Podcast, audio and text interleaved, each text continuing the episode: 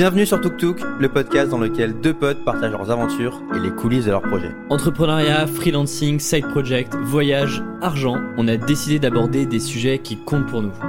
Je m'appelle Valentin, je suis freelance en copywriting et le créateur de Sauce Writing. Et je m'appelle Alexis, je suis également freelance en copywriting et j'ai créé le podcast Tribu 1D pour comprendre les stratégies d'autres freelances. Avant de passer à l'épisode, si le podcast vous plaît, laissez-nous une note sur iTunes ou Apple Podcast, c'est hyper important pour nous. Et sans transition, on vous laisse avec l'épisode d'aujourd'hui. Eh bien, bonjour Valentin. Bienvenue sur Tuk Tuk Alexis. Et bienvenue sur Tuk Tuk Valentin, je suis ravi de t'accueillir aujourd'hui. Je suis également ravi de t'accueillir pour cet épisode numéro 6 Exactement. déjà. Alors, avant de démarrer, L'anecdote. l'anecdote, c'est peut-être la dernière anecdote du voyage, à moins que tu en aies une autre pour la prochaine fois. À voir, mais effectivement, il y a, plus trop de... Le, le stock, en tout cas, le stock euh, réduit comme peau de chagrin. Et le confinement, je t'avoue, euh, je t'avoue, euh, aide pas trop sur en termes d'anecdotes. Voilà, on vit pas non plus des aventures incroyables en ce moment. Peut-être qu'on pourra dire qu'on pourra puiser dans notre passé. C'est vrai. Et peut-être raconter des choses qu'on n'a jamais dites ailleurs. Exactement. Euh, Dédicace à Thomas Burbidge, s'il nous écoute pour cette, euh, cette petite phrase. du coup, petite anecdote qui s'est passée à Bali lorsque ma copine m'a rejoint. Et donc, Valentin, toi, tu n'étais plus là. Et pendant un week-end, on avait été, pour remettre un peu le contexte, on avait été à Nyang Nyang Beach, ce qui est une, plage euh, assez sympa dans le sud de Bali, donc du côté d'Uluwatu, là où il y a tous les surfeurs et les belles vagues. Et on y avait été tous les deux avec Valentin. C'était une plage euh, un peu secrète, un peu galère pour y aller. Et du coup, il n'y avait pas beaucoup de monde. On avait presque la plage pour nous seuls. Et, pour le coup, c'est une des belles plages. euh, Il y avait du, du sable blanc. Enfin, c'était assez cool. Et du coup, je me suis dit, bah tiens, je vais, je vais retourner. euh, je vais retourner de mon côté. Et sache d'ailleurs que la, la, la deuxième fois où on y allait, euh, rien à voir. Euh, plage euh, dégueulasse, euh, Ah ouais des ordures partout. Ouais, ouais, c'est trop bizarre. Donc, je sais pas s'il y a des effets de marée ou pas, mais petite parenthèse, euh, c'était pas. euh, tu vois, l'effet waouh était, Hmm. était pas vraiment là. Et du coup, on, se on décide de se poser. Et en fait, je regarde au loin sur la droite. Il y a, en fait, c'est, elle est bordée de, falaises euh, tout autour de la plage. Et donc, je regarde au loin à droite et je vois, euh, je vois une petite famille de singes quoi, qui est en train de se balader tranquillement.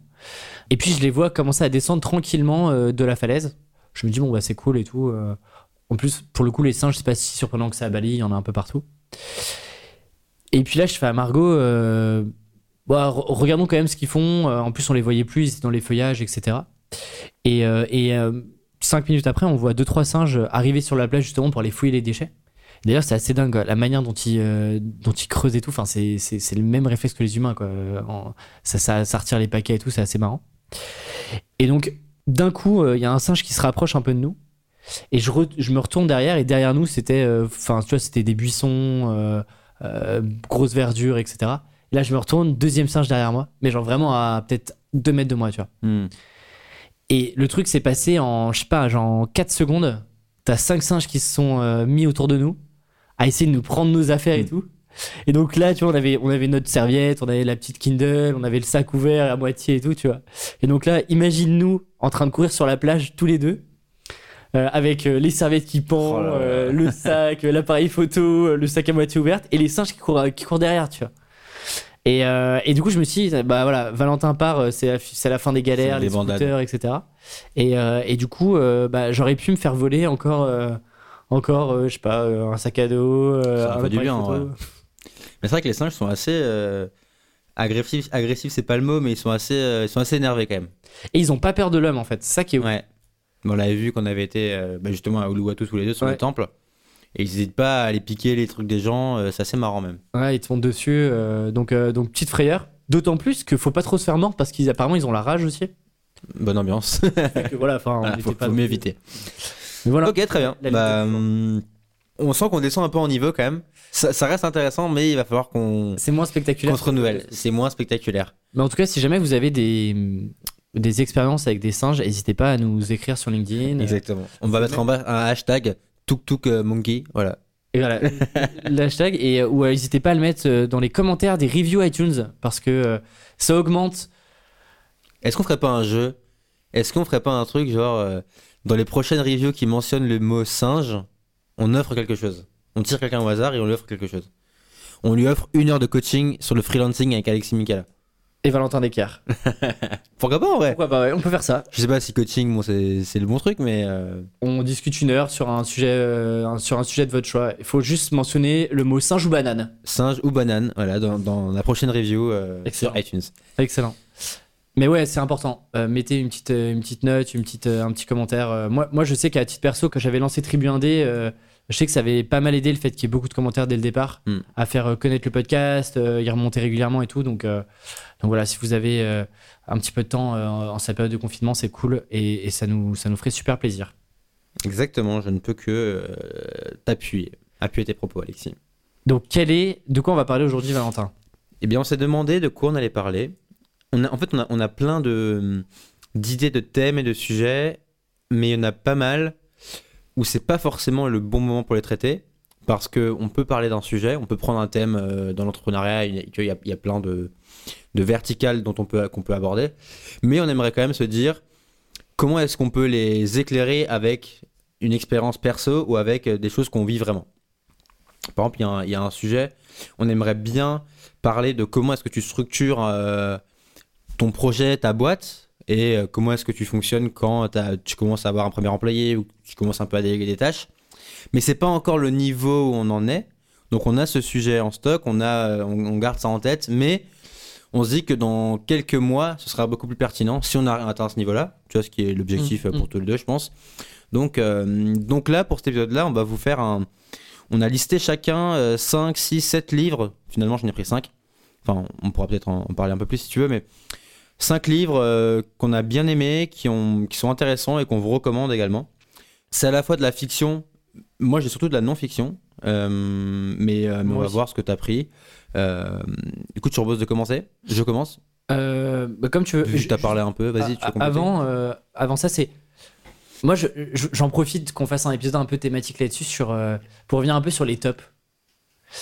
Parce que je sais pas toi, mais moi, on m'a souvent demandé euh, c'est quoi tes, tes top lectures euh, en copywriting, c'est quoi tes top lectures en marketing, etc. Et en fait, c'est c'est hyper difficile parce que euh, bah, le top, tu vois, mon top à moi, et, et c'est pas le seul top qui existe, le tien aussi. Oui, mais on te demande ton top, Ouais, mais ce top-là, il est pas figé dans le temps. bien sûr. Et du coup, là, là c'était plus pour dire, c'est pas vraiment un top, c'est plus des recos. Et moi, je sais pas toi, parce qu'on on a fait aussi un truc, c'est que on s'est pas trop dit, Ouais. on s'est pas du tout dit les Mm. livres qu'on allait chacun recommander. Après, globalement, on voit ce qu'on lit mutuellement, Bien sûr. mais ouais. J'ai essayé d'aller, moi, chercher un peu à droite à gauche. Mais, mais du coup, je te propose, de, sans transition, de commencer euh, directement. Mais alors, effectivement, je pense que c'était. Je sais plus, je crois que je l'ai dit dans l'épisode numéro 1. J'essaie vraiment de, de parler de livres dont on parle pas souvent et tous les classiques, etc., qu'on voit partout. on- Enfin, tu vois, je les ai pas mentionnés. Donc, le premier, euh, c'est Conspiracy de Ryan Holiday. Alors, Ryan Holiday, c'est certainement l'auteur que je, que, je, que je préfère le plus de tous les aspects, à savoir écriture, vie, entrepreneuriat, etc., tout ce qu'il a construit. Et euh, ce qui est marrant, bah, du coup, c'est que là, depuis une dizaine d'années, il publie un livre par an. Donc, rien que ça, c'est un bel accomplissement. Et moi, ce que je trouve intéressant, c'est également d'observer les choix de thématiques de livres qu'il fait. Mm.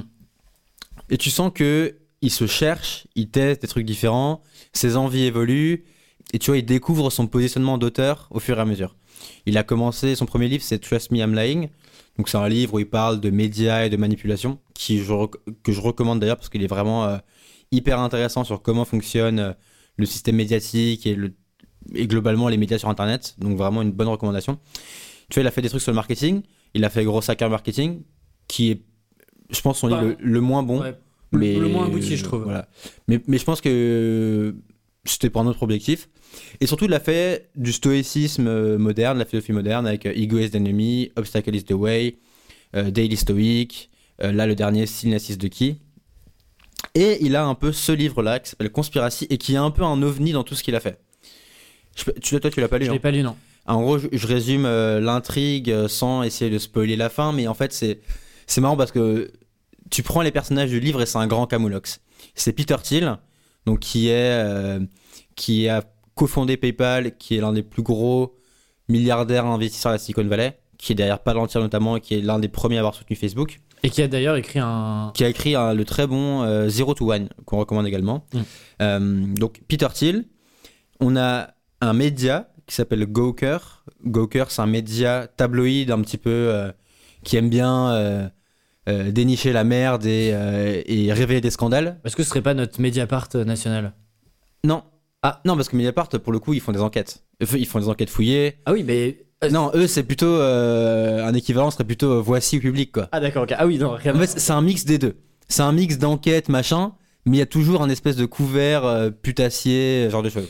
Donc, Peter Thiel, Gawker et Hulk Hogan, le catcheur. Et tout ça, il arrive, enfin, il en fait une salade. Et alors, en fait, ce qui est marrant, c'est que, donc, Conspiracy, c'est une histoire vraie, et ça raconte. euh, comment est-ce que je peux expliquer? En fait, Gawker a écrit un article sur Peter Thiel en disant. En fait, l'article, c'est un, euh, espèce de, navet où ils disent en fait, Peter Thiel est juste un gros gay. Peter Thiel est homosexuel, et il faut un article pour le dire. Et tu vois, c'est assez insultant, c'est assez blessant. Peter Thiel le prend très très mal, et pendant, je crois que c'est pendant, pendant plusieurs années, je vais pas dire de conneries, mais pendant plusieurs années, il nourrit sa vengeance. Il se demande comment est-ce que je vais pouvoir me venger de ces mecs-là Donc, qui m'ont fait un article pour me défoncer. Et du coup, euh, du coup, il nourrit cette vengeance. Et un jour, plusieurs années après, d'ailleurs, il va même payer un mec 100 000 dollars par an pour exécuter sa vengeance. C'est assez ouf. L'histoire est vraiment dingue. C'est une histoire vraie. C'est une vraie histoire. C'est une vraie histoire. C'est ouf. Vraiment, lis-le, c'est incroyable. Un jour, il tombe sur Gawker, donc ce média à scandale, qui publie une sextape de Hulk Hogan, donc le catcheur. Et en fait, Peter Thiel va se servir de cette, sextape pour attaquer Gawker. En fait, il va financer le procès de Hulk Hogan sans que Hulk Hogan le sache. En fait, Peter Thiel agit dans l'ombre, mais personne ne le sait. Du coup, il a un intermédiaire qui échange avec euh, Hulk Hogan. Et, euh, et je spoil pas la fin, mais c'est assez incroyable. Et ce qui est marrant, c'est que donc Holiday raconte cette histoire-là. Parce que Holiday a fait un très bon job où il est à la fois allé parler à Gawker et aux gens euh, à la tête du média et à Peter Thiel. Donc du coup, lui, il fait une espèce de synthèse hyper intéressante, hyper fouillée, où il concilie les deux points de vue, il concilie euh, même Hulk Hogan, il va, lui- il va le voir et tout. Et, euh, et du coup, c'est pas un livre bien ou mal, noir ou blanc. C'est il essaye d'apporter l'affaire dans toutes ses nuances, parce que tu vois, à la fin, il y a un truc de bah, à quel point le procès et l'action de Peter Thiel pour se venger, c'est contre le journalisme, tu vois. hmm, À quel point c'est pas juste un milliardaire qui utilise son pouvoir et son action pour euh, hmm. faire tomber un média qui est censé être le euh, pilier de la démocratie, tu vois. Donc c'est hyper intéressant. Et en plus, le livre, il est construit autour d'un framework de Machiavel. Donc Machiavel, le, le penseur de la Renaissance euh, italien de, de Florence, qui est notamment à l'origine du fameux La fin justifie les moyens. Et en fait, Machiavel, il a établi une espèce de, de guide ou de framework euh, de, vengeance. Et Holiday l'utilise pour analyser l'affaire. Donc c'est tout ça fait un mélange qui est assez marrant, qui est hyper plaisant à lire, qui est assez dingue parce que l- l'histoire déjà de base elle est ouf et il arrive à la, rendre compte de manière vraiment euh, en fait t'es captivé quoi. Et, et si vous avez lu le Conte de Monte Cristo que je recommande également et qui est un très très bon livre, en fait c'est le Conte de Monte Cristo à l'ère moderne quoi. Le Conte de Monte Cristo c'est il y a deux tomes de 800 pages et c'est l'histoire d'un mec qui finit genre 20 ans en prison alors que c'est pas de sa faute et il passe sa vie à se venger contre tous les mecs et il va aller se venger de tous les mecs qui sont responsables de, de sa mise euh, en prison quoi. Et ça me faisait penser à la, à la petite fille dans Game of Thrones, sais, qui a sa liste aussi et qui en Ouais, fait ouais, va, ouais. va passer une partie de, de, de, de sa vie à, à, à rayer, exactement, à rayer une par une ces personnes-là. C'est un petit peu la, l'allégorie aussi là-dessus. Et ce qui est dingue c'est que c'est une histoire vraie et, euh, et, vraiment c'est vraiment intéressant. Et donc le, la, la, tagline du, livre donc c'est Conspiracy, a true story in, of power, sex and billionaires secret plots to destroy a media empire. Et voilà, je recommande mais parce que c'est euh, assez dingue. Ça c'est à peu près 200 pages en anglais. Et j'allais dire, j'en ai moins entendu parler que, que les autres, tu vois. Je, je me souviens plus à quel moment il est sorti du coup. Il est sorti il y a pas très longtemps, il y a deux ans, il me semble. Ouais. Il a, il a moins fait de bruit, je pense qu'il a moins marché, mais parce que euh, il pour le coup, il s'est vraiment éloigné de, de, de ses thèmes habituels. Ouais. Mais du coup, moi, j'ai trouvé ça hyper intéressant de sa part. Je trouve que c'est un choix audacieux de sujet, et je trouve que c'est très réussi. Donc voilà. Ok, trop bien. Moi, le premier bouquin que je voulais recommander, on va, on va remonter euh, pour le coup un peu moins récent. Euh, J'avais déjà un peu parlé de Daily Stoic euh, de Ryan Holiday. Là, c'est un autre bouquin un peu dans la même, euh, dans la même thématique qui s'appelle Lettre à Lucilius de Sénèque. Hmm. Donc, je sais pas si toi tu l'avais lu. Je l'ai pas lu. Euh, en gros, Lettre à Lucilius, c'est euh, bah, en gros c'est un, un recueil de lettres que Sénèque écrit à Lucilius, qui est beaucoup plus jeune, avec beaucoup d'ambition et plutôt de la tendance épicurien. Et pour ceux et celles qui connaissent pas euh, Sénèque, Sénèque c'était un, du coup, c'était un philosophe de, de l'école stoïcienne. Et ça a d'ailleurs été, je me souvenais plus, mais euh, le conseil, un des conseillers euh, de Néron, l'empereur. Mm. Et notamment euh, dans, ces, dans ce moment de tourmente qui l'a poussé à se suicider. Mais, mais du coup, j'avais, j'avais omis ça. Et globalement, je sais qu'il y a un moment où, tu avais même écrit quelques contenus sur, sur la partie un peu stoïque. Ouais, sur le stoïcisme, ouais, ouais, ça m'intéressait bien. Et je trouve que c'est un courant philosophique assez intéressant qui. euh, je ne saurais pas les dates, mais ça doit être peut-être moins 500, moins 200 euh, avant Jésus-Christ, j'ai pas les dates exactes. Mais en gros, le socle du stoïcisme, ce qui est intéressant, c'est que. En gros, ils prennent le parti de dire on sera pas heureux tant que euh, on n'accepte pas de, de ne pas pouvoir tout contrôler dans la vie. Et tout est. C'est un peu le socle où tout est basé là-dessus. Et du coup, tu as, beaucoup de sujets autour du, déta- du détachement, des événements extérieurs, du regard des autres, euh, pour aussi te construire toi-même euh, sans regarder forcément ce que font, euh, ce que font les autres. Et, je trouve que dans, le, dans ces lettres-là, qui sont assez courtes, moi, je, je me souvenais les, les avoir lues une par une, enfin une chaque jour. Elles font deux, trois pages à chaque fois, et sur des thèmes vachement variés. Donc, tu avais des sujets sur la vie privée, sur le temps qui passe, sur l'amitié, euh, les relations avec, euh, avec, euh, avec des personnes plus âgées, etc. Je trouvais ça vraiment intéressant.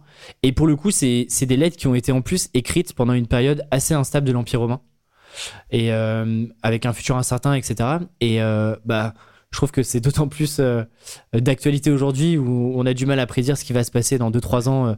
Euh, sur, plein de sujets politiques, économiques, etc. Ouais. Et du coup, je trouve ça intéressant. Euh, je suis repassé dessus sur quelques, sur quelques sujets et, euh, et je trouvais ça vraiment intéressant. C'est une lecture facile. je trouve que c'est une bonne intro un peu philosophique. Donc, donc moi, j'avais beaucoup aimé. Ok, et en fait, et du coup, Lucilius, c'est un épicurien, c'est ça?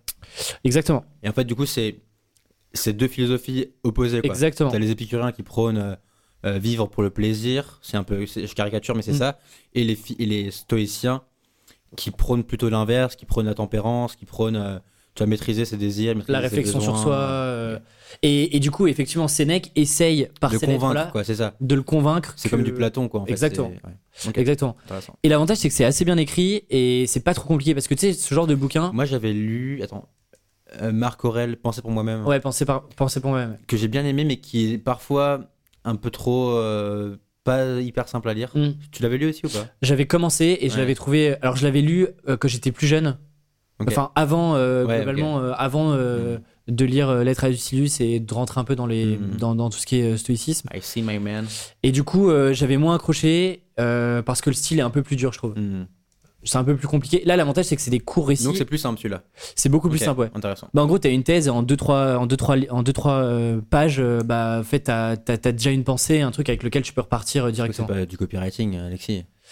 Et écoute, c'était déjà du très bon copywriting. Non, mais ce qui est dingue, c'est c'est que. intéressant d'analyser ça et de voir comment est-ce que tu défends un argumentaire et comment tu, tu mets en avant tes, tes idées, quoi. Et, et ce qui est fou, c'est que ça, ça, enfin, ça a 2000 ans, quoi. Ouais. Et, et je- et sans trop spoiler, je reviendrai, et c'est un lien avec un autre bouquin que je vais recommander. Mais c'est dingue de te dire que un bouquin qui a 2000 ans Euh, est encore aujourd'hui d'actualité et encore recommandé euh, bah, par plein de gens. On n'est pas les seuls à, à en parler. Et, et je trouve que ce qui est dit, c'est fort quand même de te dire, bah, 2000 ans après, la philosophie derrière, elle, elle est encore d'actualité, quoi. De toute façon, l'épreuve du temps, c'est le meilleur juge euh, d'une œuvre, euh, quelle qu'elle soit. Exactement, Valentin. D'ailleurs, je renvoie vers un autre livre de Ryan Holiday à ce sujet que tu vas. Et oui, je vais. voilà, euh, Seller. J'en parle pas On tout de suite. Ok, bah super intéressant. Moi, mon deuxième livre, alors j'ai remarqué que j'ai quelques biographies. Euh, Celle-ci, c'est. Alors, il y en a deux, mais je vais en parler d'une en précisément. C'est la biographie de Paul Johnson, qui est un auteur euh, anglais. Et celle-ci, c'est celle qui parle de Churchill. Euh, J'avais essayé de lire une biographie de Churchill d'un mec qui s'appelle William Manchester. Et en fait, c'est trois tomes de, 800, de 1000 pages chacun. Et en fait. euh, Moi, ça me rebute un peu parfois, tu vois. Ouais, mais c'est dingue. C'est absolument dingue. T'as vu En les trois, non Non, non, j'ai lu une partie du deuxième. En fait, chaque tome, euh, ça découpe des moments de sa vie, quoi. Mm. Et le tome 2 que moi j'avais, c'était sur euh, la Deuxième Guerre mondiale. Et ce qui est dingue, c'est que ça, ça rend dans un niveau de détail et de complexité de la guerre qui est dingue, quoi. Il explique, limite, heure par heure, ce qui se passe chaque jour, quoi. Genre, quand Hitler envahit la France, il explique, à la limite, toutes les réflexions des Alliés. Enfin, c'est passionnant. Mais c'est pas celui-là, du coup, je vais vous parler. Moi, je vous parle de celle de Paul Johnson. Et l'avantage des biographies de Paul Johnson, c'est qu'elles font entre 100 et 200 pages. Et donc, du coup, Il y avait Euh, Napoléon aussi que t'avais lu, non? Bah, c'est la deuxième. Ok. Il y a Churchill et Napoléon. Là, je vous parle de celle de Churchill, mais celle de Napoléon est aussi très bien. Et en fait, effectivement, en, en 100-200 pages, il arrive à résumer la vie du gars, à faire les highlights un peu des moments forts qu'il a eu. Et surtout, tu vois, c'est c'est pas une biographie un peu chiante où il, il se contente juste de décrire. C'est il fait des analyses, il tire des leçons et ça c'est ça, ça c'est je trouve ça intéressant. Et Churchill en fait c'est un, bah, c'est un personnage qu'on connaît tous mais qu'on connaît finalement très mal. hein. Alexis, je vais pas t'interroger mais qu'est-ce que tu sais de Churchill par exemple? Alors, euh, je triche un peu, mais euh, ça a été un homme politique, mais ça a été aussi un, un homme de lettres, non? Il a beaucoup écrit, non? Il a beaucoup écrit ouais. Euh, Qu'est-ce que tu sais d'autre? Qu'est-ce que je sais d'autre? Homme politique, il a beaucoup écrit. ce petit quiz Alexis. euh. Euh, Écoute, euh, Tu vois, on sait pas grand j'ai pas plus d'infos, c'est vrai. Et bien en fait, euh, il a une vie assez dingue. Déjà, le, ce qui est dingue, c'est que il a passé 55 années comme membre du Parlement. Alors 55 ans, c'est, c'est l'échelle d'une vie limite. Il, était 30 et- il a passé 31 ans comme ministre. Il était 9 ans Premier ministre. Et en fait, ce qui est dingue, c'est que donc, il est connu principalement parce que c'est lui qui a mené les Anglais Mm. contre Hitler. Mais en fait, quand il arrive en 39 euh, Premier ministre anglais, en fait, il a déjà une très très longue carrière derrière lui. En fait, il est déjà à la fin de sa vie. C'est pas, euh, c'est pas le highlight. Et en fait, avant, il était très décrié.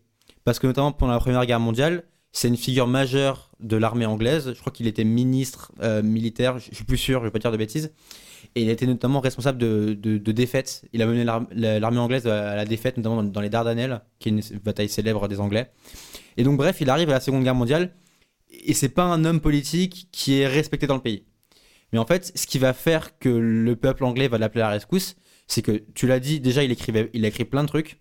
Je crois qu'il a écrit plus d'un million de mots dans sa vie. Il a publié plus d'un million de textes dans sa vie. Donc ça, c'est assez dingue. Et en fait, c'est l'un des, l'un des seuls qui a très tôt averti sur la menace que représentait Hitler. Donc du coup, quand la menace, euh, bah, on voit que Hitler, c'est pas juste un mec euh, qui, fait, euh, qui est dans son coin, mais quand il commence à conquérir l'Europe, eh bien, Churchill, c'est un peu le mec qui a vu venir la chose. Et le Premier ministre qui est en poste, qui a un peu laissé faire, du coup, il se fait mettre dehors. Churchill prend le poste. Ensuite, on sait que bah, Churchill, il va, c'est lui notamment qui va permettre aux Anglais de résister et qui va, ça va être un des, un des acteurs politiques majeurs de la reconquête ensuite, enfin de la reconstruction du monde, notamment, tu sais, les fameuses conférences que tu vois à l'école, Yalta avec euh. Staline et tout. Et ce qui est marrant, c'est qu'en 45, donc Churchill gagne la guerre. Il gagne la. Tu vois, c'est l'un des, l'un des personnages les plus importants au monde. Il a les élections et il les perd en Angleterre. Il n'est pas réélu. Et ça, ça c'est juste un, un symbole de plus que sa vie, ça a que été des hauts et des bas. Et c'est assez fascinant de voir que, que ce mec-là, il s'est construit un peu dans, dans la douleur, que derrière l'image de héros qu'on a de lui, bah, c'est un personnage qui est beaucoup plus complexe, qui est beaucoup plus décrié que ça, qui n'a pas du tout été euh, le héros à l'époque qu'il est aujourd'hui. Et c'est marrant un peu de voir euh, dans le détail euh, qui sont ces, ces mecs-là, quoi, et d'aller s'intéresser à leur vie. Quoi. Ça m'a fait ça avec la biographie aussi de Mohamed Ali, que je Ouais. connaissais pas du tout. Et en fait, tu te rends compte que, tu vois, aujourd'hui, tu l'imagines un peu comme un espèce de héros, machin. Mais euh, c'est un personnage qui a ses parts d'ombre, qui, euh, qui a même fait n'importe quoi à certains moments. Enfin, du coup, c'est intéressant d'aller creuser leur vie, quoi. Et c'est pour ça que j'aime autant les biographies, quoi. Mais j'ai l'impression que t'as ça pour beaucoup, tu vois. Je pense à. Mais tout le monde, en fait. Alors je sais pas si tu l'as toi, moi je, je l'ai pas Napoléon, noté, mais euh, je pense à Shoe Dog de, enfin Phil Knight, qui a aussi au Ouais. début euh, pas été non plus euh, super rose, même Elon Musk. Quand tu vois euh, son enfance, etc., c'était pas. Mais ouais, c'est intéressant. Ok. Et d'ailleurs, donc, et donc Paul Johnson, et je recommande également celle de Napoléon, qui est vraiment cool. J'ai vu qu'il l'a fait avec Platon aussi, je l'ai pas encore lu, mais ça peut être intéressant. Et Napoléon, pareil. Alors, du coup, ce qui est marrant, c'est que lui, il a le point de vue anglais. Tu sais, nous, Napoléon, on, on l'idolâtre. C'est c'est le héros français, quoi. C'est Les Français, notre fierté, c'est Napoléon, quoi. Et en fait, lui, il le compare à limite à Hitler, quoi. Parce que, bah, en soi, il a, il a, il Il a marché dessus. hein. il a marché sur l'Europe, euh, il, il avait un comportement de tyran, de dictateur, euh, c'est pareil quoi. Et donc c'est marrant, euh, tu vois, le prisme auquel il regarde Napoléon. Et du coup, ce livre, sur Napoléon, de Paul Johnson, m'a inspiré ma lecture actuelle. Et peut-être que j'en parlerai à la fin, un mot. Ouais. euh, on pourra dire les livres qu'on lit actu- actuellement. Mais justement, et ça me fait euh, penser au parallèle qu'on faisait, je crois, dans l'épisode 2, on parlait des compétences et de changer aussi de point de vue. Ouais. Quand on prend l'exemple de Napoléon, tu peux te faire une idée euh, parfois biaisée de Napoléon en lisant des, des bouquins. Moi, j'avais lu, oh, je me souviens plus du, de l'auteur de Belleville, non, je sais plus. Ouais. Jacques, Non. Jacques quelque chose. Bainville, Bouville. Jacques, Bainville, ouais. J'avais lu la biographie de Napoléon qui est d'ailleurs excellente, mais j'ai le, le point de vue vraiment euh, franco-français. quoi. Mm. Et d'où l'intérêt d'aller voir aussi euh, d'autres Mm. sources euh, pour un peu croiser les, les idées. Moi, je, vous, je, vais, je vais parler d'un livre que tu connais déjà, dont j'ai déjà parlé sur d'autres podcasts, mais qui, encore une fois, est pas suffisamment connu, qui s'appelle So Good They Can't Ignore You de Cal Newport Sois un peu original. que je trouve excellent euh, et qui m'inspire encore et qui va d'ailleurs m'inspirer pas mal pour, euh, pour certains sujets de mon, de mon bouquin, moi. Mhm. La thèse, elle est très simple. C'est en gros, si, si tu veux trouver un, un job qui te plaît, qui te satisfait, qui dans lequel tu t'épanouis, en gros, l'idée, c'est vraiment de te concentrer sur le développement de tes compétences versus la passion. Et d'ailleurs, ça me fait penser à un parallèle avec cette vague de passion economy dont on entend parler sur lequel je suis assez euh, que je comprends tout à fait mais sur lesquels je suis un peu plus critique et, et je comprends d'ailleurs pas trop pourquoi on appelle ça une passion economy parce que euh, enfin tu vois si Bah, on- L'idée, c'est de dire euh, Ah, t'aimes, euh, t'aimes jouer à Mario Kart, euh, ok, tu vas pouvoir être payé en faisant ça, tu vois. oui sauf que c'est pas vraiment la réalité tu vois Bah, il y en a, enfin, c'est toujours pareil. Il y en a qui le font et t'as un espèce de biais du survivant où, où tu ne vois que ce qui arrive. Ouais. Mais il y en a quand même qui arrivent, donc tu vois, ça te donne de l'espoir. mais euh, mais mais du coup ça me fait enfin je je suis un peu plus critique sur sur cette sur cette passion Est-ce que tu peux définir passion économie Pour ceux qui savent pas trop. En gros, c'est l'idée de te dire aujourd'hui, tu as plein de voies possibles. Euh, si on par, exemple on prend à la sortie des écoles, tu as plein de voies possibles de, de, de- de travail. Tu peux être entrepreneur, être freelance, euh, être salarié, etc. Et tu as un autre sujet qui est de te dire bah en fait, s'il y a des sujets sur lesquels tu aimes bien, sur lesquels tu es passionné, aujourd'hui, tu as la possibilité de monétiser cette passion-là et de créer un projet autour de cette passion-là Mhm. pour te faire payer pour euh, bah, ce que tu peux proposer sur ce projet. Concrètement, c'est avoir une chaîne YouTube sur le foot et euh, gagner euh, de l'argent avec Patreon ou avec, euh, je sais pas, autre chose. Quoi. Et d'ailleurs, on revient toujours sur un modèle de transaction. Tu, vois, tu produis quelque chose et les gens te rétribuent pour la, pour, pour la production. Ça pourrait être un autre sujet d'ailleurs intéressant de discuter de ça. Encore une fois, je trouve qu'on retombe un peu dans le biais de euh, bah, trouve ta passion et, et fais-en un truc euh, sur lequel tu vas pouvoir monétiser. Tu vois. Mm. Et Cal Newport, pour le coup, qui est beaucoup plus connu pour d'autres bouquins, dont, euh, dont Deep Work, est moins connu pour, pour celui-là, alors que pour le coup, je le trouve beaucoup plus. Beaucoup plus. euh, Enfin, tu vois, chan- change beaucoup plus de point de vue que, euh, que, Deep Work. Une fois que tu as, compris la théorie de Deep Work, euh, tu, tu peux pas aller non plus beaucoup plus loin. Et en gros, lui, il y a un peu trois, trois règles dans lesquelles je me retrouve pas mal, par exemple, dans mon activité en freelance, qui sont en gros les trois règles pour trouver un job qui te plaît. Le premier, c'est la partie créativité. En gros, est-ce que tu as, une certaine forme de créativité dans ton quotidien? Quel est l'impact que tu as C'est-à-dire, est-ce que tu résous un problème, quel qu'il soit hein. L'idée, c'est pas non plus de changer le monde, mais en quoi est-ce que en- ce que tu es en train de faire peut impacter euh, les autres, euh, les entreprises, euh, ce que tu fais au quotidien euh, à ton échelle? Et le troisième, la troisième règle que je trouve intéressante, c'est le contrôle. On en parle beaucoup, mais en gros, à quel point tu as le contrôle sur ton temps, sur ta vie, sur ton travail, et, et ça, et ça englobe plein de sujets autour de la hiérarchie.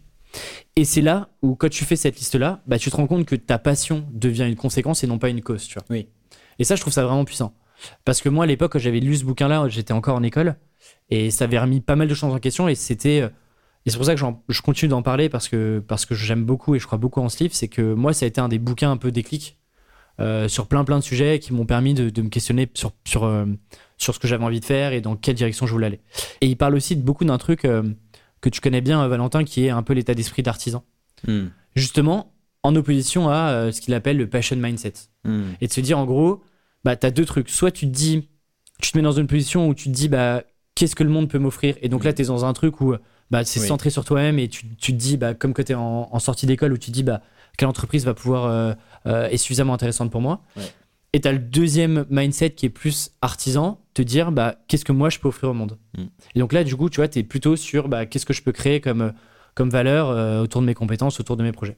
Et, et ça, pour le coup, je trouve ça, je trouve ça vraiment intéressant. euh, et il y a plein, plein d'histoires. euh, euh, il prend des exemples de jeunes diplômés qui sont dans les agences de pub, par exemple, et donc, ou de, personnes qui, qui quittent leur job pour, pour essayer de transformer un projet, et parfois qui prennent une passion pour essayer de le transformer en projet rentable, et ça fonctionne pas. Il explique aussi les biais derrière qui font que ça fonctionne pas par rapport à la personne. Bref, je trouve ça vachement intéressant. Il y a beaucoup d'exemples, c'est bien fouillé. Il y a pas mal d'interviews et, et il y a un framework assez intéressant de bah, comment est-ce que tu développes tes compétences, tu trouves des compétences qui sont à la fois rares et utiles, et comment tu les mets en exergue face à ton environnement? Bref, je trouve, euh, je trouve que c'est un bouquin. euh, je sais que je le recommande beaucoup, mais, euh, Mm. mais je trouve que c'est un bouquin qui, qui vaut vraiment le coup pour le coup. Ouais, et, et l'idée vraiment qui est, qui est forte dans le livre, c'est vraiment que la passion, ça doit pas être ton driver numéro un au départ. La passion, c'est la conséquence d'un travail bien fait et euh, d'une espèce de rigueur. Et, Et- du coup, c'est assez déroutant parce que d'un coup, on te dit cherche ta passion. Donc, du coup, tu, cherches, tu, tu, la cherches activement. Et en fait, on te dit en fait, non, faut pas que tu la cherches. Il faut plutôt que tu trouves un truc et que tu arrives à y rester dessus assez longtemps pour que tu deviennes bon et donc que tu viennes à aimer ce que tu fais. Mais du coup, ça veut dire que aussi que tu dois tester plein de choses. Mm. Tu dois tester plusieurs domaines dans le- et potentiellement bah, trouver des trucs que tu pas, mais repartir dans un, domaine, dans un domaine différent pour découvrir que finalement, ok, ça me plaît plus. Et il y a vraiment deux choses qui sont euh, qui, qui remet et auxquelles je, sur lesquelles je m'identifie beaucoup. C'est en gros, il faut que tu trouves des compétences qui sont à la fois rares, Mm. c'est-à-dire qui sont difficiles à acquérir, c'est-à-dire que tu mets déjà une première barrière, une première difficulté, et qui sont à la fois utiles. Deux. L'écriture, hein, moi, moi je, Voilà. je, je, je m'identifie beaucoup à, à ce truc-là. Et en fait, tout ce qu'il dit, je trouve que j'arrive bien à analyser mon parcours à cette lumière-là. Et le tien, c'est pareil, je. Exactement, c'est exactement ça. tu vois, avant d'écrire, j'ai fait plein de trucs différents qui n'ont pas marché. Et d'un coup, l'écriture, j'ai pas été passionné par ça. Tu vois, j'ai pas de passion pour l'écri- pour l'écriture. Mais j'ai pris goût. Et là, aujourd'hui, ça devient un, vrai intérêt que je cultive. Je trouve, enfin, j'estime que c'est une compétence que je possède et qui me différencie des autres et sur laquelle je peux construire. Mm. quoi. Et, et tu vois, quand, tu parles de, quand on parle de positionnement, genre de trucs, bah, en fait, c'est intéressant de voir sous ce prisme-là. Par exemple, tu vois, un community manager, oui, c'est utile, mais c'est pas forcément une compétence très rare. Et à l'inverse, je prenais l'exemple de. euh, il y a quelques années, j'écoutais un podcast, c'était un fan de Star Wars qui décryptait euh, tout, tout, tout ce qui se passait dans l'univers Star Wars. Bah, typiquement, c'est, c'est une connaissance qui est rare, mais globalement, elle est pas utile. Mm. Et si on parle de passion, etc., bah, globalement, il en a pas fait un business, tu vois. Ou à Mm. moins que je me, je me trompe, mais aujourd'hui, en tout cas. euh, il, il, il en a rien fait de, de monétisable en tout cas. Mais, mais voilà, donc vraiment bouquin, je recommande à 100%. Ouais, et, et- et ce que tu dis, ça m'inspire un, un truc que j'ai lu il y a pas très longtemps. Et tu sais, on entend ce truc dans la crise du coronavirus. On entend, euh, et on l'a entendu plusieurs fois, les gens qui disent Ah, d'un coup, on se rend compte que les jobs les plus importants sont les moins bien payés. Tu sais, les, les- bah, Mm. les médecins, Ouais. enfin, les infirmières, euh, les, les caissiers. Et du coup, on se dit euh, Ah, mais on a un problème, la société, le capitalisme, machin, etc. Et donc, en fait, je lisais un truc qui parlait de ça et qui expliquait que, en fait, ton salaire, il dépend en grande partie, pas uniquement, mais en grande partie, de juste la rareté de ta compétence, quoi. Et en l'occurrence, un caissier, une caissière, sa compétence n'est pas rare parce que potentiellement tout le monde pourrait la faire. Mais elle est utile. Mais elle, a- elle est utile. Alors, ouais, il y a un des il, deux. il- des- il- il faut parvenir à différencier les deux. Ouais. Euh, et peut-être que le modèle fondamentalement, il, tu vois, il, il- Mm. il est cassé et c'est- et c'est pas comme ça qu'on devrait faire. Mais aujourd'hui, ta rémunération, la valeur que, que tu as, et même pas uniquement monétaire, elle dépend de est-ce que, tu, est-ce que ce que tu sais faire, c'est rare et effectivement utile.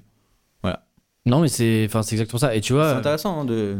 je trouve que c'est vraiment un gars. euh, Ouais, je trouve que c'est. Il a une réflexion. euh, il m'a toujours. euh, C'est un, un des mecs qui me fascine vraiment, quoi. Hmm. Je trouve qu'il va trouver des exemples. En plus, pour ce livre-là, il a, il, a, il a parcouru tous les États-Unis pour aller voir des, des mecs euh, totalement random euh, pour les interviewer, pour décrypter et pour appliquer son framework à plein plein d'exemples différents. Hmm. Ce qui fait que le Ouais, bouquin devient un vrai bouquin actionnable sur lequel tu peux, si tu, tu fais vraiment l'effort, tu peux euh, bah, cocher chacune des cases et, et te poser des questions à chaque étape. Quoi. Voilà. C'est pas simple pour autant, mais effectivement, il est bien écrit et Mm. tu vois, c'est. Je trouve qu'il a, la structure classique d'un bon livre de non-fiction, quoi. Il a une leçon, il trouve une histoire qui l'illustre bien et il en tire des enseignements euh, Mm. que tu vas pouvoir appliquer, quoi. Yes. Ok, super intéressant, Alexis. Moi, j'ai une autre biographie, je pense que je n'avais parlé aussi, c'est celle de Tolkien, Ouais. de Humphrey Carpenter. Euh, Tolkien, pareil, on connaît tous le personnage pour euh, Seigneur des Anneaux, Le Hobbit. Euh, mais pareil, c'est un mec qu'on connaît finalement assez peu et il y a une expo à Paris il n'y a pas très longtemps. Qui est où très a- très bien. Où il y avait si des. De quoi? Je sais pas si elle est encore. euh, Non, ça a duré que un ou deux mois, je crois. Ok. Et, mais ouais, qui est cool. Et en fait, il y avait des. C'était des membres de sa famille, des descendants à Tolkien, qui, qui avaient. euh, qui présentaient des pièces de collection qu'ils avaient et qui étaient euh, exclusives. Donc, du coup, biographie qui s'appelle euh, J.R.R. Tolkien. Et en fait, j'ai eu envie de la lire après avoir vu le film. Parce qu'il y a un film sur Tolkien. Et en fait, c'est un film qui retrace sa vie. Pareil, que, que je connaissais assez peu. Et, ça, et ce film m'a donné envie d'en savoir plus sur lui d'aller voir, d'aller m'intéresser à, bah, à comment est-ce qu'il écrivait ce livre. Surtout que ce qui est dingue dans ces mecs-là, c'est qu'ils ont créé une œuvre, euh, encore une fois, qui ont traversé l'épreuve du temps, une œuvre euh, qui est complexe, qui est riche. euh, C'est un travail qui est phénoménal. Et donc, c'est hyper intéressant d'aller voir comment ce mec-là s'y est pris. Et il y a d'ailleurs plein de trucs que moi je connaissais. Je connaissais bien les œuvres, mais je connaissais finalement pas l'auteur. Mais ce qui est dingue, c'est que déjà, on connaît qu'une partie de ses œuvres. Ouais. Parce qu'il y a d'autres. Il y a, il y a notamment un livre qui s'appelle The Sil- Silmarion. Silmi- Sigmarion. Silmarion. Euh, qui n'a pas, été adapté en film, mais qui est également un, de, ses, grands livres. Donc, bref, euh, il est né en 1900. en- alors, je sais plus si c'était fin. euh, en gros, il est né vers les années 1900. Donc, c'est un anglais de Oxford. Et en fait, très vite, il se passionne pour euh, l'étude des langages, des signes bizarres. Et le celte, le gallois, toutes les langues un peu cheloues qu'ils ont là-bas, les britanniques. Euh, il se passionne pour ça. Et du coup, notamment, il fait ses études là-dedans, sur l'étude de, de- du langage. Et c'est là qu'il cultive cette singularité sur laquelle tout son œuvre va reposer. Et, et alors, il fait la Première Guerre mondiale. Tu vois, il se bat dans les, dans les tranchées de la Somme avec les Anglais contre, Ah, il en parle. contre les Allemands. Il en parle dans le livre. ouais. Et, euh, et en fait, donc, par un concours de circonstances, en fait, il est blessé. Il est rapatrié en Angleterre. Et en fait, euh, je crois qu'il va se porter malade et en fait, il va plus retourner se battre. Et euh, il va être avec sa femme. Mais en fait, bref, il raconte notamment que la guerre lui a inspiré certains passages. Et ça, c'est un truc euh, que, sur lequel, enfin, une idée que, que j'ai de plus en plus, c'est que si tu veux écrire un bon truc, si tu veux faire une bonne œuvre, il faut d'abord vivre des choses euh, singulières et dingues. Et donc là, c'est le cas de Tolkien. Il y a notamment des amis proches à lui qui, qui meurent pendant la Première Guerre mondiale. Donc ça le marque profondément. Et après, moi, ce que je trouve dingue, déjà, il met, je crois qu'il met 20 ans à écrire ses livres. Et en fait, ces livres ne viennent qu'à la fin de sa carrière. Parce que Tolkien, c'est d'abord un prof qui a écrit la nuit.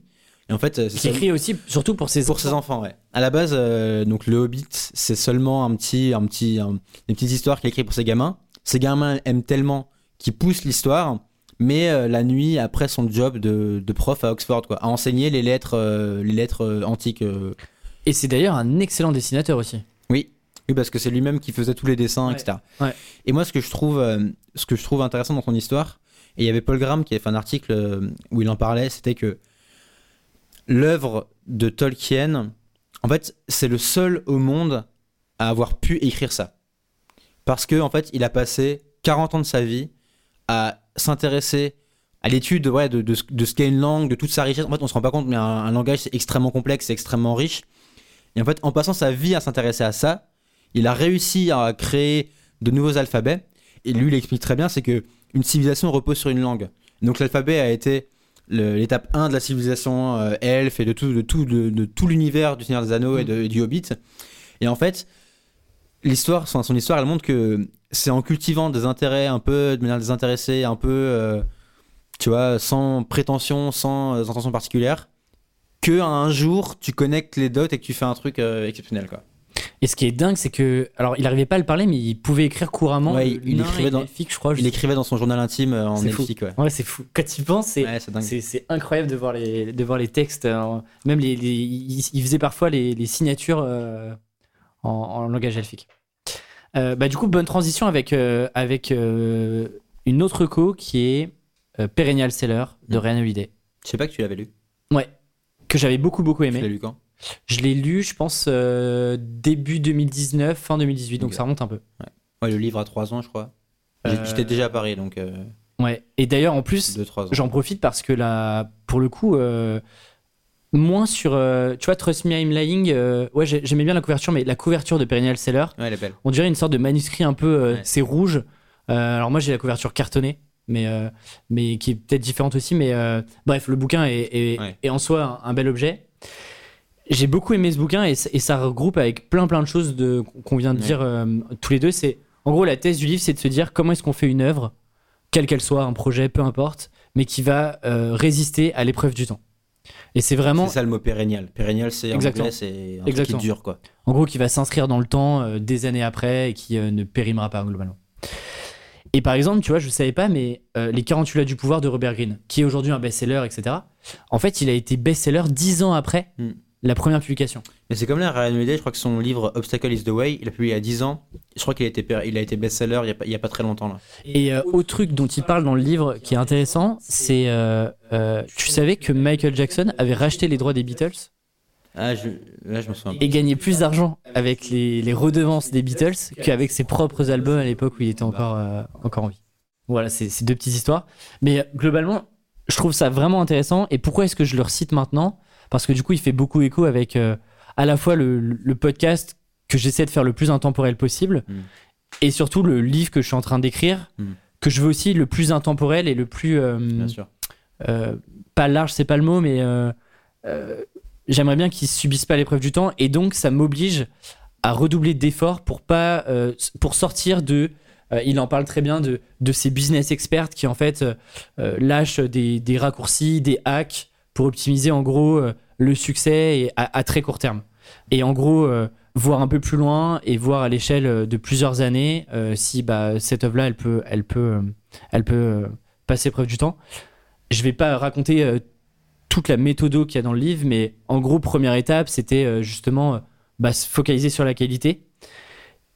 Une fois qu'on a dit ça, c'est cool, mais en gros, il insiste vraiment sur le fait de. et, toi, tu as dû le voir que tu as écrit tes deux livres, Valentin, c'est te dire il faut vraiment vouloir faire un truc de qualité, tu vois. Et il faut pas juste vouloir récolter le résultat potentiel d'un succès, d'un best-seller, d'un projet qui va cartonner et de récupérer toute cette fame sans euh, se dire bah en fait il faut vraiment vouloir faire un truc de qualité dans lequel je vais mettre énormément d'efforts pendant des mois, des semaines, voire des années. Ouais. Et ensuite, il y a- il y, a aussi un truc euh, intéressant, et tu le dis toi-même, et, et Ryan Holiday est très très fort là-dessus, c'est qu'il arrive à creuser un sujet, tu vois, de manière euh, ultra documentée, ce qui du coup t'oblige effectivement à avoir vécu des choses pour pouvoir les raconter avec un prisme qui est différent et surtout qui va être unique par rapport à tout ce qui peut exister.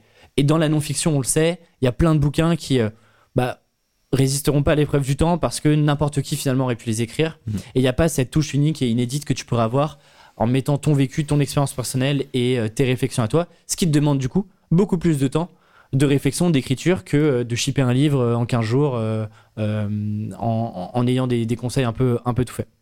Et il pose quelques questions que, que, que je voulais juste partager parce que je les trouve intéressantes, quels que soient les projets. C'est en gros, qu'est-ce que ton projet, ton œuvre, quoi que tu fasses, peut apprendre Qu'est-ce qu'elle résout aussi Comment est-ce que tu la rends entertaining, c'est-à-dire divertissante Mm. Qu'est-ce que toi, tu es prêt aussi à sacrifier et à donner en échange Donc ça peut être euh, bah, soit de l'effort, soit du, du confort, du temps, de l'argent, peu importe. Et qu'est-ce que... euh, euh, c'est quoi la, la thèse principale et c'est quoi l'angle que tu as envie de prendre et ne pas penser justement à toi en disant tu vois parfois on se dit c'est un peu le livre que j'aimerais écrire par exemple moi je me, je me prends je prends je prends ces exemples du livre mais de se dire aussi bah plutôt oui c'est intéressant de réfléchir de cette manière là mais c'est aussi intéressant de plutôt directement de se poser la question de qu'est-ce que les gens ont envie de lire tu vois Mm. et c'est pas forcément la construction de ton livre, par exemple, va pas être la même que ce que toi t'aimerais lire et ce que t'aimerais raconter parce que ça résonnera pas forcément de la même manière par rapport aux gens qui vont te lire. Ouais. Bref, je trouve que c'est intéressant euh, et je m'en suis resservi pour, euh, pour justement euh, synthétiser le livre en une phrase, un paragraphe Mm. et une page. Mm. Donc, donc pour le coup, pour l'instant, je trouve que le bouquin est... résiste à l'épreuve du temps. Le, le tien? Non, bah Ah. non, il n'est pas encore écrit. mais- Enfin, il n'est pas encore publié plutôt, mais, mais Perennial Seller. Et d'ailleurs, on avait ce débat il n'y a pas très longtemps, je sais plus avec qui on le disait. Je sais qu'on avait fait un call, on parlait de ça. On parlait de quel prix tu mets à, ton livre. Ah oui, Et dans ce livre, Holiday dit que ça doit être gratuit. Ça doit être le, le- le prix le plus faible possible.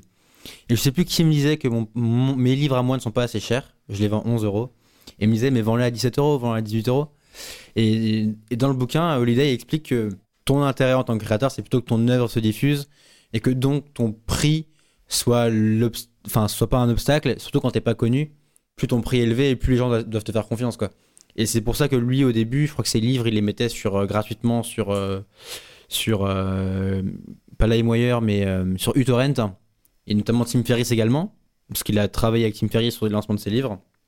Et il expliquait que le but, c'est que d'abord, si tu es confiant avec ton livre, si tu es convaincu que les idées que tu partages sont bonnes et que ça va aider des gens, tu as intérêt à ce qu'un maximum de monde le- les découvre, quitte à ce que tu gagnes moins d'argent sur tes redevances de livres. Mais par contre, bah, ton livre, il va se diffuser beaucoup plus. Tu auras potentiellement plus d'argent sur le long terme et tu auras plus de retombées, des interviews, des machins, des machins. Et ce qui est fou, c'est que par exemple, tu vois, Shakespeare, moi j'ai jamais lu Shakespeare, mais Shakespeare aujourd'hui est tombé dans le, dans le droit. Enfin, en gros, euh, les- les- Le même public, ouais. exactement, donc euh, tout est gratuit. Mais il se vend encore des, des dizaines de milliers de, de- de ses œuvres, euh, donc là où les gens payent, quoi. Et c'est assez dingue de, de se dire ça alors que tout pourrait être gratuit. Mais euh, Oui. ouais, c'est intéressant ce débat. Je pense que on fera un épisode d'ici quelques mois sur, euh, sur tout- toute la partie écriture, livre, Mhm. etc. Et, et ces sujets de, de pricing et tout, on- je pense qu'on en parlera parce que c'est intéressant là-dessus. Ok, très intéressant. Bah, je recommande également euh, Perennial Seller, euh, très bon livre. euh, très bon livre. Moi, le suivant, c'est Skin in the Game. Donc en français, c'est Jouer sa peau de Nassim Taleb. Je l'avais lu, j'avais fait un résumé sur mon, sur mon site le 15 novembre 2018, donc il y a allez, un an et demi.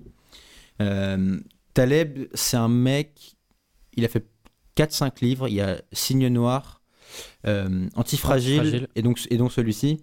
Euh, et en fait, c'est, il, c'est un- il écrit des livres à la frontière entre la philosophie, les mathématiques euh, et les sciences sociales. Donc ça donne toujours des livres assez passionnants et toujours des, des idées assez fortes et assez contre-intuitives. Et donc dans celui-là, l'idée centrale du livre, c'est que seuls les gens qui jouent leur peau quand ils prennent une décision devraient avoir le droit de prendre une décision. C'est-à-dire que si quand tu prends une décision, c'est pas toi qui vas en subir les conséquences, t'es biaisé dès le départ dans euh, l'équation. Et en fait, donc ça, c'est la, thèse centrale du livre. Il donne plein d'exemples, plein de, plein de, cas concrets. L'un des exemples, c'est bah, par exemple les traders qui sont responsables de la crise financière de 2008. Les traders prennent des décisions, donc ils, tradent des, actions, de l'argent, ils s'enrichissent, mais le jour où ça tourne mal, c'est pas eux qui payent, c'est pas eux qui remboursent. Ceux qui remboursent, et ceux qui supportent le- le- les conséquences de leurs erreurs, ce sont les contribuables, ce sont les États, euh, donc c'est pas eux. Et donc foncièrement, le système est, cassé. Et euh, il explique également que plus un pays, plus un système a de la bureaucratie, et donc plus il y a des, il y a des couches, il y a des étages entre ceux qui prennent des décisions et ceux qui en supportent les conséquences, et plus il y a de dysfonctionnement. Par exemple, tu vois, si moi je suis euh, au bureau euh, euh, D13 de l'étage 4, si je signe un papier, toi je sais pas quelles conséquences ça a et je m'en fous en fait. Moi mon job c'est juste de faire ça et en fait j'ai pas l'image d'ensemble des conséquences de ce Mm. que mes décisions vont avoir. Et du coup ça ça crée des graves dysfonctionnements. Et du coup il explique ça dans plein de plein de situations et c'est assez marrant. Et l'une des autres des autres idées qu'il explique dans le livre, c'est que euh, la minorité intolérante l'emporte toujours sur la majorité qui est flexible et qui est tolérante. Par exemple, s'il y a un petit groupe de personnes qui est convaincu d'un truc et que la majorité des gens s'en foutent, eh bien, c'est l'avis du petit groupe de personnes qui va, qui va prévaloir. Ok, Et dans toutes les situations. Et il prend un exemple qui est, qui est assez marrant. C'est par exemple, imaginons que tu as une famille de quatre personnes et que tu en as un qui du jour au lendemain dit Je suis vegan et je mange plus, je mange plus de viande. Les, les trois autres s'en foutent. Ils aiment la viande. euh, tu vois, ça leur fait kiffer de manger un steak le dimanche, machin.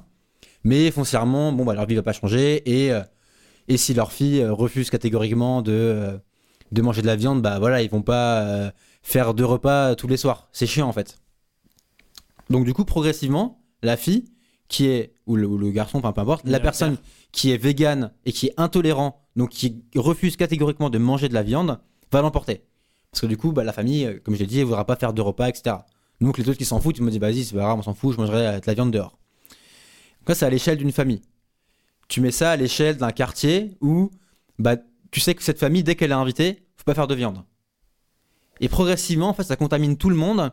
Ça fait que bah, les, les magasins vendent moins de viande, importent moins de viande, et ça fait que d'un coup, euh, tout le monde se convertit à un truc, alors qu'à la base, tout le monde s'en foutait. Et, euh, et, et c'est marrant parce que c'est, c'est, tu sais, il y, a- il y a cette polémique souvent de des restaurants. Tu sais, il y a, y a un moment, c'est cette polémique de Quick qui proposait des, des steaks halal maintenant. Mm. Et c'est la même idée. C'est parce que ceux qui sont musulmans ne peuvent pas manger euh, de, vi- de, de porc ou de viande qui n'est pas halal, donc ils sont intolérants, donc ils perdent du business. Par contre, en faisant de la viande halal, bah, ceux qui sont pas musulmans s'en foutent en théorie parce que euh, ça change rien pour eux. Mm. Mais par contre, ils récupèrent un autre- une autre part de marché de la, de la minorité intolérante qui ne pouvait pas en manger et qui maintenant peut en manger. Et du coup, ils convertissent tout le monde. Et, euh, et cette idée-là, si, si, tu observes un peu le monde, tu la vois dans plein de domaines différents et c'est assez marrant. Et c'est comme ça que du coup se propage aussi un grand nombre d'idées, euh, un grand nombre de courants politiques, euh, ce genre de choses. Ouais. Et, et si je reviens sur ton premier point, Ouais. du coup c'est quoi le... Tu vois, je, je comprends le, je comprends cette notion de, de dilution du risque du coup avec ces, ces couches de, de bureaucratie, etc. Mais du coup, c'est quoi la, euh, c'est quoi la thèse derrière ça? C'est en gros, il te dit ça va mal et il te propose des solutions ou euh, comment est-ce que tu vois on peut l'analyser et faire différemment parce que tu vois même à l'échelle d'une petite boîte, bah en fait tu, reproduis le même schéma quoi. Lui, par exemple, ce qu'il préconise, c'est que euh, c'est de gouverner un État de manière décentralisée. Parce que plus les centres de décision seront proches des actions qu'ils prennent, et plus du coup ils pourront aller vite, ils pourront itérer. Et par exemple, si le maire d'un village, il fait n'importe quoi et il fait des ronds partout, bah les, les, les- les habitants du village, ils, ils le rééliront pas maire. Du coup, il y a des conséquences directes de ces actions. Ok, je comprends. Ok, d'accord. Et je, je fais une boucle avec l'un des podcasts, on, je sais plus si on en parlait ici ou dans, ou dans le podcast sur Tribu 1D, le podcast euh, Searching for Secrets de euh, David Perel avec Adam Robinson. Et il parle de cette idée sur un autre angle. Je sais pas si tu te rappelles, puisque tu l'as écouté, il parle de la différence entre les pilotes d'avion et les chirurgiens. Et c'est la même idée, c'est le skin in the game, c'est jouer sa peau. En gros, Ah oui oui oui. un, oui, un- oui. un- un pilote d'avion, Parce que c'est intéressant. un pilote d'avion, Ouais. si il se plante et s'il fait une erreur, il meurt. Il crache son avion, il meurt. Donc il, il paye les conséquences directes de son erreur. Un chirurgien, s'il se plante, il tue une personne, mais il tue pas lui. Et en fait, euh, il explique que, euh, que les hôpitaux, euh, euh, ils ont pas vraiment de système de euh, tu fais une erreur et t'es viré. Enfin, c'est plus complexe que ça en fait. Tu, tu, tu subis pas directement les conséquences de, de ton action si, si tu fais une erreur. Et du coup, ça fait que, en fait, il peut y avoir des chirurgiens qui sont mauvais. En fait, personne ne le sait. En fait, on ne le sait pas. Parce que, en fait, ils sont jamais confrontés à, à leurs actes. Alors qu'un pilote d'avion, par définition, si tu fais une erreur, t'es mort. Et tu pourras plus jamais voler ta vie. Donc, du coup, tous les pilotes d'avion, ils sont excellents. Ouais, c'est assez. Et C'est hyper intéressant. ouais. Quand t'as des trucs comme ça, c'est c'est assez dingue. hein. Et euh, alors c'est marrant, mais Paul Calettini, un livre que, dont j'avais recommandé la, la- la dernière fois, Ouais. euh, qui a écrit un peu sa, sa Oui, oui, biographie, oui, oui. parle justement et fait cette- ce parallèle euh, sur les, chirurgiens euh, et parfois la médiocrité que certains de certains chirurgiens. Et il parle aussi des pilotes d'avion. Alors je sais pas s'il y a un- une corrélation ou pas, ou il a lu le bouquin, mais il en parlait aussi, effectivement, intéressant. Et hum, eh bien, j'enchaîne avec une biographie open. d'André Agassi. Oui. Euh, André Agassi, globalement, c'est un joueur de tennis qui a est d'ailleurs un des très bons joueurs de tennis américains. Oui. Et ce qui est assez dingue, c'est dès la première page du livre, euh, donc qui est sa biographie, il explique que globalement, il a toujours détesté jouer au tennis. Et ça, je trouve déjà, c'est une croyance où tu te dis, moi, je me souviens, je jouais au tennis quand j'étais petit, euh, j'étais toujours devant Roland Garros, etc. Et j'ai l'impression que bah, tout le monde prenait du plaisir, quoi. Bien Et qu'en fait, euh, bah, j'enviais parfois ces gens-là de me dire, euh, ils sont payés à jouer au tennis, c'est quand même dingue, euh, tout le monde les regarde et tout, c'est cool. Et là, du coup, première croyance où euh, le, le type, pendant, euh, pendant euh, quasiment 20 ans, je crois que sa carrière a duré euh, une longue carrière, quasiment 20 ans, il a détesté jouer au tennis. Et hum, je trouve ça intéressant parce que euh, le bouquin, euh, et d'où l'intérêt des biographies, rentre vraiment dans les dans l'aspect beaucoup plus profond, émotionnel de, de, du, du sportif qui est André Agassi. Et il y a une belle ambivalence entre le sportif qu'il était, qui était quelqu'un qui a extrêmement bien joué, qui a remporté des grands titres, etc. Et l'homme qu'il était sur le court, qui était souvent détesté à la fois par les médias et par le public. Il a eu une phase, une grande période où euh, bah, il se faisait huer, il avait des comportements euh, un peu limites sur les cours, à casser des raquettes, à insulter les arbitres, etc. Et en fait, quand on remonte un petit peu, c'est un, mec qui a été euh, complètement recalé du système scolaire américain. Euh, il avait un père tyrannique qui le forçait à, à taper euh, des centaines, voire des milliers de balles par jour Ouais. pour s'entraîner. Il avait même fait construire un terrain de C'est tennis énervé, hein, le tennis. euh, juste derrière son, enfin dans, dans, dans son jardin en gros. Et du coup, je trouve ça intéressant de, il a déconstruit un peu tous les mythes qu'on avait pu penser de lui sur bah, son rapport au tennis, sur le, sur le métier qu'il a exercé pendant 20-25 ans. Et le bouquin commence d'ailleurs sur, euh, sur son avant-dernier match. Et euh, je trouve qu'il est remarquablement écrit parce que même quand on n'a jamais joué au tennis et qu'on comprend pas forcément les règles du tennis, c'est un bouquin qui se lit super facilement et dans lequel on comprend concrètement les enjeux qu'il y a, les, enjeux qui se passent, le stress qu'il peut y avoir. Et c'est d'ailleurs dans ce bouquin-là qu'il raconte et qu'il il avoue, euh, c'était quelqu'un qui à un moment été accro à, à- aux drogues et s'était fait contrôler à un contrôle antidopage positif. Il avait réussi, alors je sais plus par quelle manière, mais il avait réussi à, à s'échapper de ce. Enfin, en gros, à, à négocier pour, euh, pour ne, pas, euh, ne pas être euh, sorti du, du circuit. Et en gros, c'était la première fois qu'il en parlait dans ce bouquin-là, quand il est sorti, je crois, en 2006. Euh, et donc, je trouve que c'est un bouquin, un bouquin assez épais, assez gros, mais, mais qui se lit très très vite et que j'ai. c'est une des grosses biographies qui m'a vraiment marqué par le personnage que c'était, quoi. C'est vrai que beaucoup de gens en parlent, mais je l'ai pas lu, mais c'est vrai que tout le monde en dit beaucoup de bien et qu'elle fait envie. Ouais. Elle est, elle est vraiment très très chouette, ouais. Et je trouve qu'il y a un aspect vraiment. Euh, T'es en empathie totale pendant tout le bouquin, quoi. Mhm. Et tu te dis, ce gars-là. euh, et, et je trouve que ça, ça remet plein de choses en question, notamment sur le fait que. Bah, de l'extérieur, c'est un mec qui a réussi, c'est un mec qui a gagné beaucoup Bien d'argent. sûr, bien sûr. euh, qui a aussi euh, derrière fait euh, des fondations, qui a aussi beaucoup contribué à l'essor du tennis dans les quartiers défavorisés dans lesquels lui il était, il a vécu, etc. Et pourtant, c'était pas un mec profondément heureux. Et c'est quand il, c'est pas quelqu'un qui est euh, fondamentalement heureux, qui a aussi, et on le sent dans, dans, dans, dans les dialogues qu'il y a, euh, quelqu'un qui est euh, parfois un peu aigri aussi de se dire, bah, je suis passé à côté de quelque chose, je me suis aussi beaucoup forcé. Et je trouve ça intéressant de, de dire que bah, le succès est pas égal bonheur, tu vois. Et Ouais. je trouve ça vraiment, je trouve ça un super bouquin. Ouais. Euh, mon dernier livre, c'est River of Doubt de Candice Millard. J'en avais également Je fait un.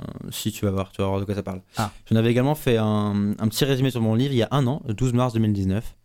Et ça parle de, euh, de Theodore Roosevelt, donc président américain. Sais-tu en quelle année? Euh, mais non, tu vas me le dire. Parce qu'il y a un piège. Il y a eu deux Roosevelt présidents américains. Il y a eu Franklin Delano Roosevelt, qui a fait euh, notamment le- tous les plans de relance en, 30 en 35-36 et qui a mené la guerre, la Seconde Guerre mondiale avec les Américains. Et il y a Theodore Roosevelt qui était président en 1901 et en 1909. Donc euh, 40 années d'écart. Donc bref, euh, en 1912, il veut briguer un troisième mandat, parce que tu avais le droit à l'époque. En fait, il perd. Et en fait, euh, c'est un choc parce qu'il était hyper populaire, il était hyper euh, aimé, mais il perd les élections. Et du coup, il se dit, bah là, je suis à la fin de ma vie euh, et j'ai envie de faire un truc un peu fou. Et donc, du coup, il va aller faire euh, une expédition en, en Amérique du Sud. Et, euh, et en fait, il va, euh, à la base, il, doit y aller pour ramener des espèces euh, ou des, des plantes, des animaux pour le musée d'histoire naturelle de New York. Et en fait, il y va et il change de plan en cours de route et il décide d'explorer une rivière qui a jamais été explorée, qui s'appelle River of Doubt parce que euh, personne ne la connaissait. Et alors, c'est une rivière, mais elle fait la taille du Rhin, tu vois. Donc c'est un truc énorme et c'est au milieu du Brésil. Et donc, euh, rien que ça, c'est dingue. On en parlait l'autre fois de se dire que euh, il y a 100 ans, il y avait encore des territoires et des, des morceaux de la planète qui n'étaient pas explorés, quoi. Et là, c'est au milieu du Brésil, quoi. C'est pas en Patagonie ou à l'autre bout de la planète, quoi. C'est Et t'imagines, c'est du coup Amazonie. euh, et pour le coup, c'est une, c'est une énorme forêt, quoi. Enfin, il n'y a Ah pas oui, de oui. chemin. euh, c'est pas balisé comme, euh, comme aujourd'hui, quoi. Ah non, en fait, ils, descendent la rivière, quoi. Et, et ils disent qu'il y en a qui s'y sont allés, mais personne n'est jamais revenu. Et en fait, du coup, le livre, donc c'est pareil, c'est une non-fiction, c'est une histoire vraie, raconte l'expédition. Ils partent à une vingtaine de mecs avec euh, des gens qui connaissent plus ou moins la région et des Américains qui- avec Roosevelt qui descendent. Et en fait, euh, je la fais courte, mais Roosevelt il chope la malaria sur, euh, sur la rivière. Il croise des Indiens, il se fight avec des Indiens. Et Roosevelt, il à deux doigts de mourir à la fin. Et il est miraculeusement, il parvient à, à, à passer la rivière. Et, et en fait, sur la rivière, ils ont, ils ont, ils ont plus de nourriture. Euh, ils perdent des canoës dans, les rapides, dans, dans des cascades. C'est assez dingue. Et, euh, et petite anecdote, la rivière a été renommée rivière Roosevelt, Rio Roosevelt. Euh, et donc aujourd'hui, tu peux voir la rivière Roosevelt parce que c'était le premier à, euh, mettre la rivière sur la carte. Et du coup, c'est quoi? C'est en, mode carnet de bord ou Je crois pas que c'est un carnet. Non, je- genre, je l'ai lu il y a longtemps, mais c'est pas un carnet de bord, c'est plutôt euh, quelqu'un qui a fait un mix de tous les récits des survivants euh, après, quoi. Et c'est. Et donc, c'est super intéressant. Tu, tu vois, euh, bah, ils ont plus à manger, euh, ils, limite, ils, ils sont prêts à se bouffer entre eux, quoi, pour survivre, quoi. Et écoute, transition, franchement, c'était pas préparé pour le coup, mais les, les bouquins se, se répondent à eux-mêmes, c'est c'est fou. Incroyable. Parce que mon dernier bouquin, c'est L'attitude zéro de Mike Horn. Euh, L'attitude zéro, globalement, c'est. c'est pas Je pensais que c'était sa première expédition, en faisant des petites recherches, c'est pas sa première expédition. Mais l'idée, c'est pendant un an et demi, il a fait le tour du monde euh, en longeant l'équateur, donc c'est 40 000 km, entre euh, du coup 1999 et 2000. Euh, et l'idée, c'était que il avait, je crois, un écart de 50, il s'autorisait un écart de 50 km de l'équateur. Mais donc c'est vraiment, c'était le, premier, le, premier homme à faire le tour du monde depuis l'équateur. Et ce qui est dingue, c'est qu'il avait, euh, il s'est mis comme contrainte d'avoir aucun moyen de transport motorisé. Et le bouquin est incroyable. Ouais. Euh, je, je lis juste le, le début, c'est quatre lignes. C'est le, le livre commence comme ça. J'ai vu des enfants naître et des hommes mourir. J'ai connu sur l'océan le calme absolu, la tempête et l'ouragan. J'ai traversé des déserts, des lacs, des marécages, des jungles. J'ai longé des fleuves et escaladé des montagnes. J'ai connu la paix et j'ai vécu la guerre. J'ai éclaté de rire et j'ai pleuré toutes les larmes de mon corps. J'ai éprouvé la joie, la déception, la tristesse, la peur de mourir, l'euphorie et le désespoir. Je trouve que fort. ça résume extrêmement fort. bien le bouquin. Le bouquin est, est vraiment mais incroyable. Il lui arrive des choses complètement folles. Il traverse l'Amazonie avec des trafiquants obligés de se cacher, euh, poursuivis par des forces spéciales, euh, des Hmm. narcotrafiquants. Euh, Il se retrouve en Afrique où c'est l'une des seules fois où il a vraiment failli mourir, euh, où il se retrouve en pleine guerre civile, à faire des checkpoints, etc. Enfin bref, des trucs complètement fous où il, où- où il traverse l'Atlantique alors que euh, il a quelques jours de navigation euh, dans les pattes. Il avait jamais euh, euh, navigué euh, tout seul en solo sur un voilier, etc. Et il, il traverse, je sais plus, euh, il grimpe, je sais plus combien de de, de, de, de montagnes euh, pendant, pendant le trajet. Ça dure un an et demi. Il est loin de sa famille, il est tout seul. Et, et je trouve que je trouve que le, le bouquin est, est, est fou quoi. Enfin, là pour le coup, c'est une vraie aventure. Euh, donc Vivre des choses, euh, on est pas mal là. hein. ah bah là là pour le coup euh, tu te sens un peu euh, tu te sens un peu ridicule. Et pour la petite histoire je lisais ça euh, le soir avec une lampe frontale euh, Ah ouais? Euh, Des parce que euh, ma, ma copine dormait à chaque fois et il fallait pas que j'arrive. Donc je lisais ça euh, en lampe frontale et tout. Donc j'étais vraiment quasiment avec lui. Et euh, j'ai vraiment un super souvenir. Et d'ailleurs j'en ai lu d'autres après de Mike Horn. Ouais. et je recommande vraiment tous ses bouquins. Mais il est français lui ou pas? Il est euh, alors aujourd'hui il vit en Suisse ouais, Ouais. il parle très bien français mais euh, mais c'est une bonne je pense qu'il est suisse. Faudrait regarder Je mais regarde en direct là parce que la magie d'internet, on peut le voir. C'est un, c'est un Sud-Africain. ah il est sud-africain ok bon en tout cas là il y a une bonne liste de lecture Ouais, bah carrément. Et puis envoyez-nous les vôtres. On en, on en avait encore plein. euh, on pourra peut-être en refaire un à l'occasion, mais Carrément, carrément. Dites-nous si, si le format euh, vous plaît. Je te propose, Valentin, pour cette fois-ci, on s'arrête ici. Pas de challenge, du coup, pas de recours, parce qu'on en a mis suffisamment. Mais du coup, l'épisode est, je pense, suffisamment long et dense. ouais, il y a de quoi faire. On se garde les challenges pour, la, pour dans 15 jours. Exactement. On attend les reviews. Exactement. D'ici là, une petite, un petit commentaire sur Apple Podcast, sur iTunes. N'hésitez pas aussi à nous poser des questions ou si vous avez des idées de sujets que vous aimeriez euh, qu'on traite. Euh, pareil, LinkedIn, Yes. Twitter, euh, bref, simple de nous contacter. Et sur ce, on vous souhaite une bonne journée, une bonne semaine et, Et puis à très bon bientôt. confinement. Très bien. À très vite. Salut Ciao.